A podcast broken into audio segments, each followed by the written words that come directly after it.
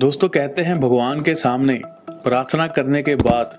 बहुत ही सोच विचार कर इच्छाएं और वस्तुएं मांगनी चाहिए क्योंकि कई बार व्यक्ति ऐसी किसी चीज को मांग बैठता है या ऐसी इच्छा कर बैठता है जिसके बाद उसका जीवन बहुत कठिन हो जाता है या नर्क समान हो जाता है आइए इस विषय को लेकर एक कथा के ऊपर रोशनी डालते हैं त्रेता युग के इशुवाकू सूर्य वंश के एक राजा सत्यव्रत जिनको हम त्रिशंकु के नाम से भी जानते हैं जो कि श्री राम के पूर्वज भी हैं उनकी इच्छा थी कि वह जीवित रहते हुए अपने सह शरीर सहित स्वर्ग में जाएं। दोस्तों अपनी इस इच्छा को पूरी करने के चक्कर में उन्होंने अपने जीवन को नरक से भी बदतर बना लिया था आइए जानते हैं पूरी कथा